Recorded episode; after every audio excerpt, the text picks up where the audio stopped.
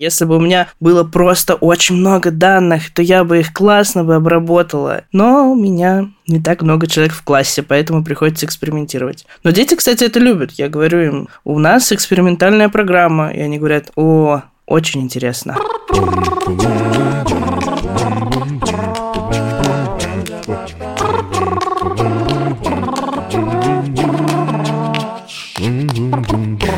Всем привет! Это подкаст «Дай списать» от образовательной школьной платформы Яндекс Учебник. Меня зовут Елена Краевская, и я работаю руководителем методической команды в Яндекс Учебнике.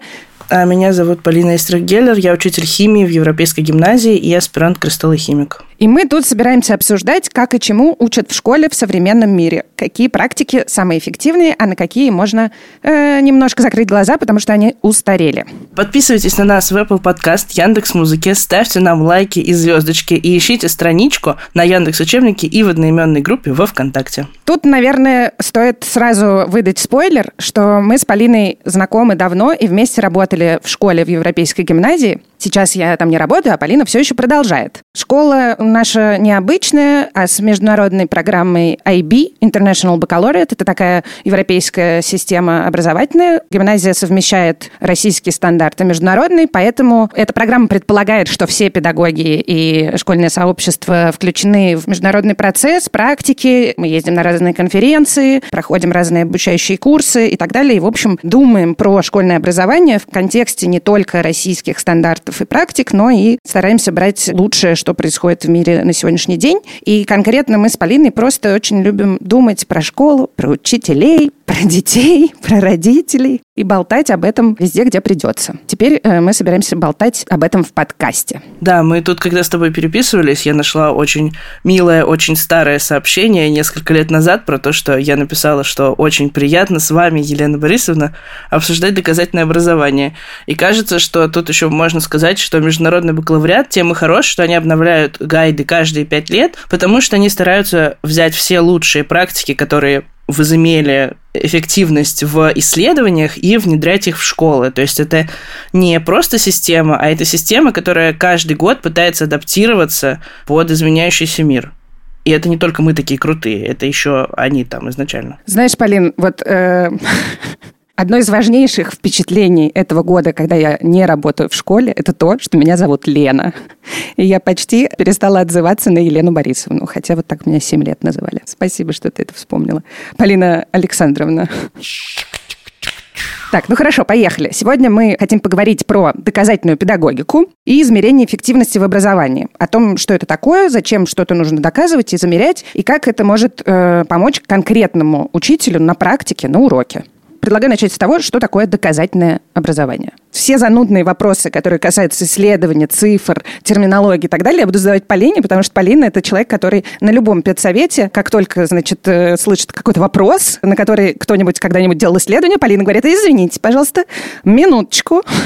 Я вот читала, что и дальше понеслась. Поэтому, Полин, вопрос тебе. Что такое доказательная педагогика? Ну, короче, есть всякие чуваки, которые занимаются исследованиями, и они делают исследования в области педагогики. То есть нам всем кажется интуитивно, что учить, лечить и строить может каждый, и что можно просто прийти и просто рассказать про таблицу Менделеева в классе. Но на самом деле это совсем не так. И есть всякие крутые ученые, они называются обычно психометрики, то есть это раздел психологии, наверное, скорее, которые придумывают некоторые критерии, по которым они оценивают эффективность обучения, оценивают разные факторы, влияющие на обучение. После этого они выпускают статьи, в которых они делают эти исследования на больших выборках. И после этого еще бывают мета-исследования, это исследования над исследованиями. То есть, например, чувак типа Хэтти взял тысячи исследований, посмотрел, какие там есть корреляции внутри них, и сделал мета-исследование, то есть он вынес на гораздо большую выборку э, свои выводы. Хэтти, которого упомянула Полина, это действительно самый, мне кажется, известный во всем мире ученый, ученый, педагог, который вот занимается исследованием исследований, и в частности у него есть книжка «Видимое обучение», в котором он суммировал все свои изыскания, изучил 50 тысяч исследований с охватом 86 миллионов школьников. В этой книжке разные выводы по поводу разных практик, но в частности он продолжает апдейтить такой список самых эффективных практик, которые влияют на результат обучения. Именно на результат обучения не какие-то психологические мотивационные вещи, а именно вот на результат, который выдают школьники. И это супер рейтинг, там 138 факторов, которые влияют. Это очень любопытно, я предлагаю про них тоже поговорить немножко. Но прежде чем мы про это поговорим, скажи мне, Полина, вот, значит, есть психометрики, которые изучают, что эффективно влияет, что нет, а педагогика – такая профессия, которой много тысяч лет, есть опыт. Я 20 лет работаю в школе, это любимая такая фраза среди учителей. Я знаю, как надо, зачем. Ну, тут, на самом деле, спорный вопрос. У него есть несколько сторон. Если конкретно говорить про тысячелетний опыт педагогики, то там есть то, что интуитивно казалось педагогом прошлого, типа Выгодского, и что сейчас находят реальные доказательства в исследованиях. А есть э, что-то, что раньше казалось ок, например, моя любимая строгая дисциплина, что изначально как будто бы кажется, что строгая дисциплина и проверка домашек, она должна помогать обучению, когда ты начинаешь преподавать интуитивно, немножко кажется, что все-таки нет, что ты все-таки по теории привязанности значимые взрослые отношения должны быть какие-то другие, и исследования показывают, что действительно строгая дисциплина не имеет такого высокого влияния на успеваемость, успеваемость как отношения с учителем. И тоже как будто бы к этому можно прийти интуитивно, а как будто бы нет. И мне кажется, что в первую очередь доказательное образование, оно помогает сверяться с реальностью. То есть мой опыт ограниченный, у меня есть, например, там 20 человек в классе или 30 человек в классе. Тогда, когда я смотрю на большой выборки, я могу сверяться с реальностью и понимать, вот это мне сейчас показалось, или это мое какое-то когнитивное искажение из моего опыта. Или на самом деле это доказанная штука, и мне не кажется, что вот так лучше или что вот так хуже. Давай тогда немножко про Хэтти. Значит, вот про этот лист факторов, который он составил на основании 50 тысяч исследований, я хочу немножко обсудить первые три позиции. Значит, что занимает верхнюю строчку этих 138 факторов, влияющих на эффективность обучения. Меня совершенно это потрясло. Фактор звучит так. Collective Teacher Efficiency. Но это переводится как коллективная эффективность учителей. И это не про наше любимое совместное планирование учителями программы, что вот лучше, когда все учителя одного класса обсуждают, чему они будут в этом году учить э, этот класс, как сделать это эффективнее и так далее. То есть это тоже супер важно, но это не, не про то, а про то, что есть учителя, например, одного класса или одной школы, и если они друг про друга считают и верят, что вот мой сосед суперпрофессионал, химик, вот я словесник, я супер словесник. Рядом со мной суперхимик. Рядом со мной суперпсихолог, э, математик, преподаватель физкультуры и так далее. И вот мы банда, мы как бы про себя считаем, что мы умеем учить детей и умеем делать это эффективно. И вот это вот взаимодоверие и взаимное осознание своего профессионализма супер поднимает ну, как бы результат детей. Для меня это был совершенно удивительный факт.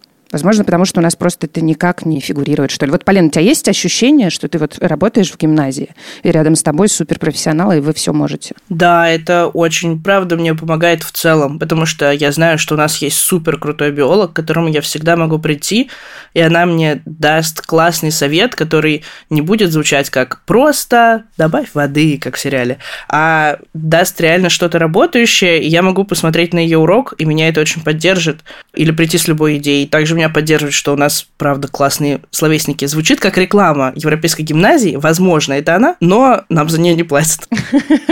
Дальше э, еще две строчки. Это самооценивание на втором месте, когда дети сами могут себя оценить свою работу.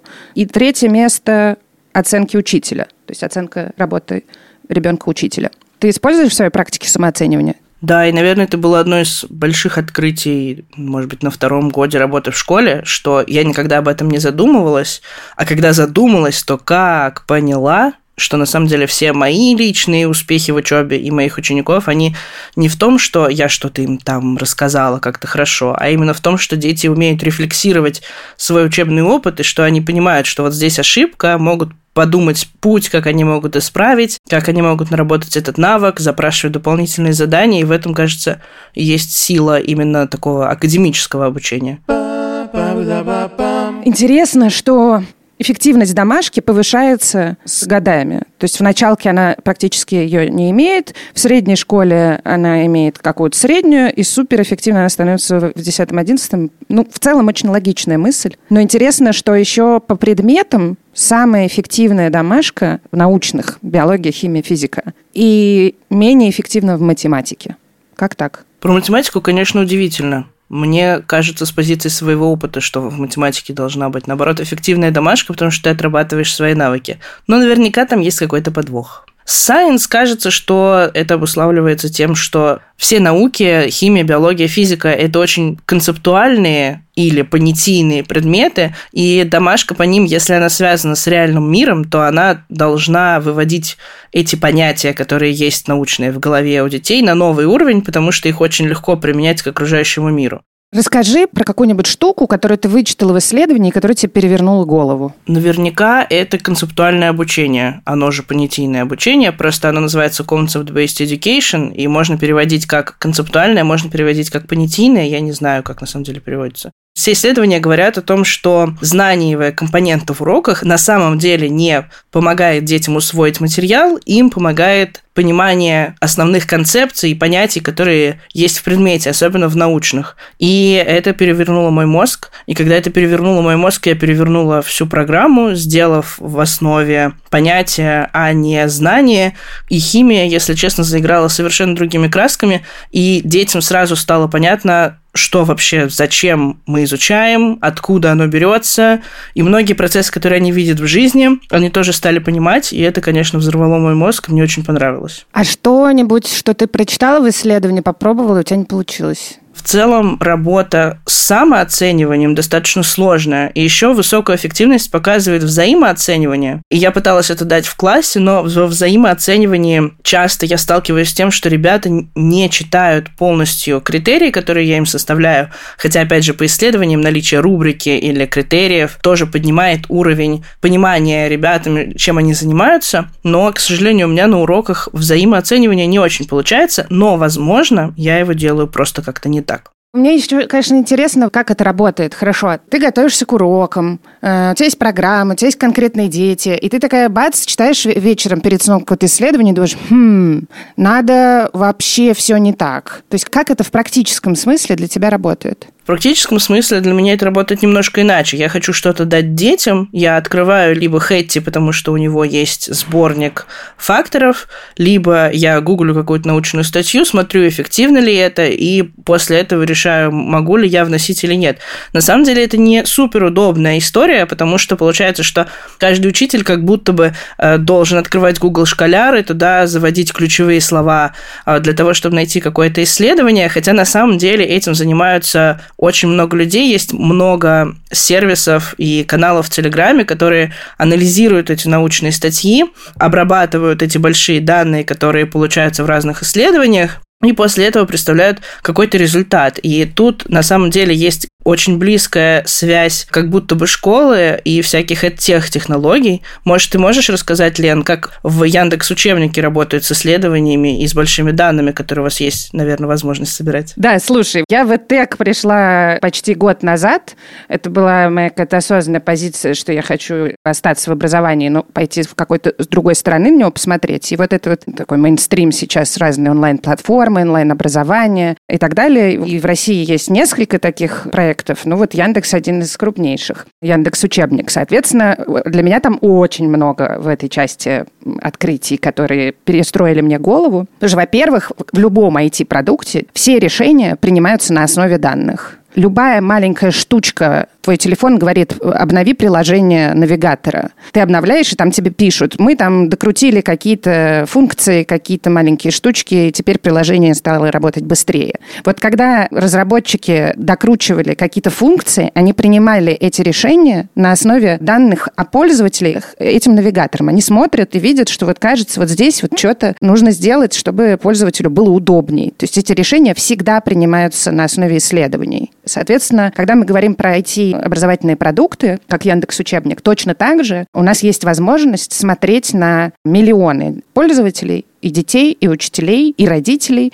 и принимать и какие-то методические решения, какая, например, обучалка работает лучше, как э, дети решили эту карточку. Не три человека, не десять человек, а десятки тысяч человек. Сколько времени они эту карточку решали, в чем трудность там была и так далее. И дальше на основе этих данных тоже принимать какие-то методические решения и продуктовые, то есть предлагать новые функции учителю или ребенку, дизайн менять с этой точки зрения. И это, конечно, супер эффект, совершенно мне незнакомый из школы, потому что в школе, конечно, такие эксперименты ставить сложно. Там всегда такой long-term эксперимент. То есть ты вводишь какую-то в школе общую новую практику, и ее эффективность ты сможешь измерить минимум через год, а вообще лучше лет через пять, а лучше на выпуск посмотреть, который выпустится из школы, и вот каким он будет. Соответственно, это всегда долгие какие-то процессы, на которые еще влияет очень много факторов, и тебе сложно в школе понять, вот это повлияло то, что мы там оценки сделали критериальными, или то, что учителя стали, не знаю, более какие-то другие. Ну, в общем, там очень много факторов в реальной жизни влияет на развитие ребенка. А в IT-продукте как будто ты эти факторы можешь очистить. Ну, то есть э, выделить конкретно и смотреть только на него, как он работает.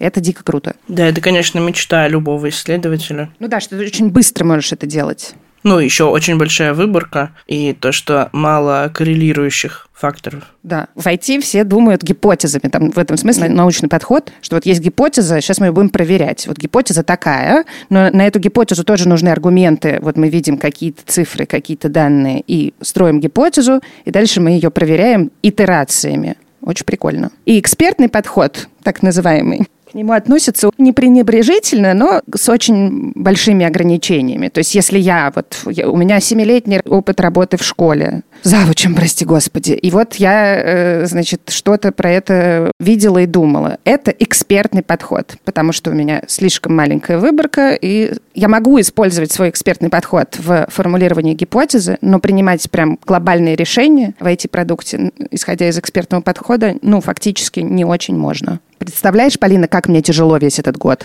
А мне кажется, наоборот, очень классно, потому что я все время, когда преподаю или переделываю программу, думаю о том, что я не могу избежать своих каких-то искажений когнитивных, каких-то байс, каких-то нелюбви к каким-то темам, например. А если бы у меня было просто очень много данных, то я бы их классно бы обработала и сделала классную бы программу. Но у меня не так много человек в классе, поэтому приходится экспериментировать. Но дети, кстати, это любят. Я говорю им, у нас экспериментальная программа, и они говорят, о, очень интересно. Давай э, немножко обсудим, вот если кому-то стало интересно, где искать разные исследования, какие-то штуки, где вообще искать всю эту информацию.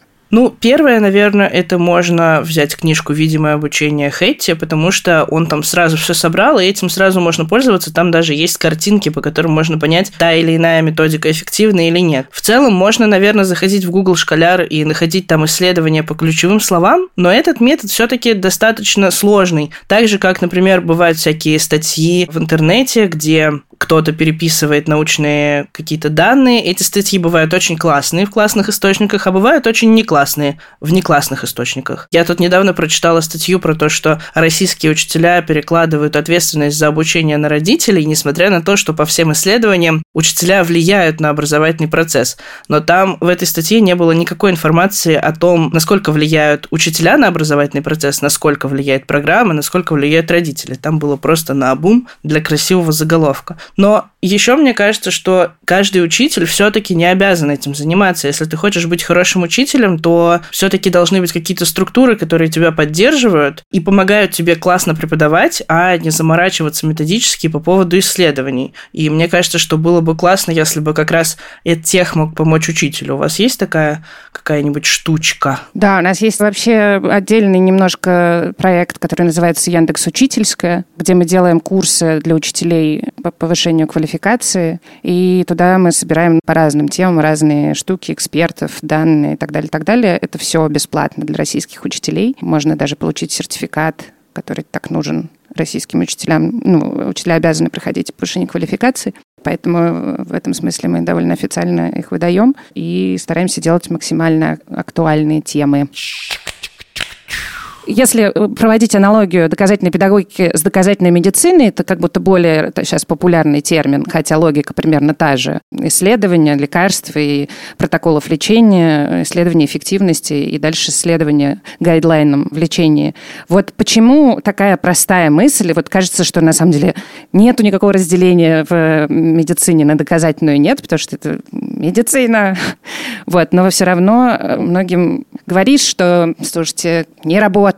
Вот смотрите, все исследования говорят, что этот метод не работает, но почему-то людей сложно в этом переубедить. Да, я очень люблю про это думать про себя, потому что мне часто кажется, что у меня есть какие-то убеждения, которые я транслирую на уроках, например, о том, как надо учиться, как много надо решать заданий на уроке или еще что-то. И, конечно, это все берется из моего опыта, и мне кажется, что очень много таких предубеждений, они берутся просто из нашего опыта. Как, например, в, раньше говорили, что хорошо воспитание по споку, а сейчас говорят, что хорошо воспитание по теории привязанности, то есть теории основные меняются, и родители, которые их воспитывали по споку, сейчас стараются воспитывать детей по теории привязанности, и, конечно, есть какие-то небольшие несостыковки, которые, ну, автоматически транслируются, и это нормально. А у меня есть история про моих друзей, которые считают, что в садике у детей должно быть очень много занятий, потому что, чтобы он был потом хорошим профессионалом, он должен играть на пианино, заниматься английским с трех лет, и я погуглила специально и нашла, что эти занятия в этом возрасте не имеют доказанной эффективности. И, собственно, их личный опыт поиска садика с этим очень коррелирует, потому что они ищут садик, и все садики современные, классные, они предлагают очень большое время на свободную игру. А вот эти вот э, мои друзья говорят, ну как же, свободная игра, он же не будет заниматься английским. Но благодаря исследованиям, которые получилось найти, можно доказать прямо на большой выборке, что английский в два года там или в три не имеет доказанной эффективности.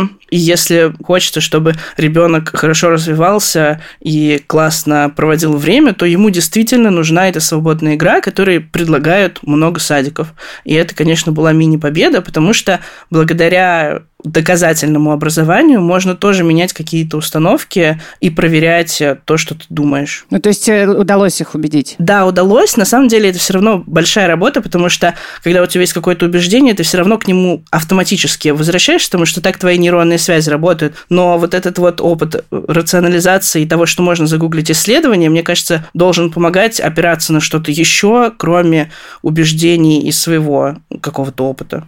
Ну, то есть, получается, типа, ребенку в раннем возрасте не надо его пичкать знаниями, а надо давать ему больше возможности валять дурака. Валять дурака, да, иметь какое-то свободное время, свободное пространство, которое он может сам исследовать. Есть, кстати, я вспомнила еще одну прикольную историю. Некоторые Инстаграм психологи, я не знаю, или люди, которые помогают чем-то заниматься с ребенком, они выпускают такие наборы карточек, и дети учат по ним слова. То есть ты регулярно показываешь ребенку карточки, и он учит там это банан, это еще что-то. И это делают в достаточно раннем возрасте, типа в год, в два. И по исследованиям оказалось, что это не просто не имеет доказанной эффективности, это еще имеет обратную эффективность, потому что в момент, когда ребенок смотрит карточки, он не смотрит на маму, а в этом возрасте детям очень важно иметь глаз сквозной контакт со значимым взрослым, и из-за этого они становятся более эмоционально нестабильны, потому что у них нету вот этого опыта регулярного наблюдения лица и считывания эмоций мамы, и из-за этого не то, чтобы у них какие-то проблемы с эмоциональным интеллектом, но это как-то влияет на их развитие в эмоциональной области, как-то не глобально, но все равно не очень позитивно. То есть если какой-то человек в моей жизни, значит, не считывает по моему лицу, что ко мне сейчас подходить «не надо» и продолжает от меня все время что-то хотеть, то я ему должна сказать, что, ты знаешь, дорогой, кажется, у тебя были проблемы с глазным контактом с твоей мамой. Я боюсь, что это слишком многофакторная история, и ты не можешь ему так сказать. И в целом не хочется как-то навешивать чувство вины за карточки. Просто мне кажется, что это прикольная история, что если вам не хочется показывать карточки, то не надо, потому что дети прекрасно просто рядом с родителями могут развиваться э, вне зависимости от того, даете вы им каждый день конные прогулки и занятия с нейтив спикером английского или нет? Отстаньте от детей. Именно так. Предлагаю сделать это девизом нашего подкаста. Потому что в, в целом довольно много разных исследований как, про какие-то такие штуки сводятся к тому, что, в общем, ребенок сам справится, не надо его мучить. Да, при, природа во многом за нас подумала. Точнее, не природа, простите, а эволюция. Это был подкаст «Дай списать» от образовательной школьной платформы Яндекс Учебник. С вами была Елена Краевская и Полина Эйстрах-Геллер. Подписывайтесь на нас в Apple Podcast, Яндекс Музыки, ставьте нам лайки, звездочки, это очень важно и влияет на алгоритмы этих платформ. И ищите нашу страничку на Яндекс Учебнике и в одноименной группе ВКонтакте. Пока. Пока.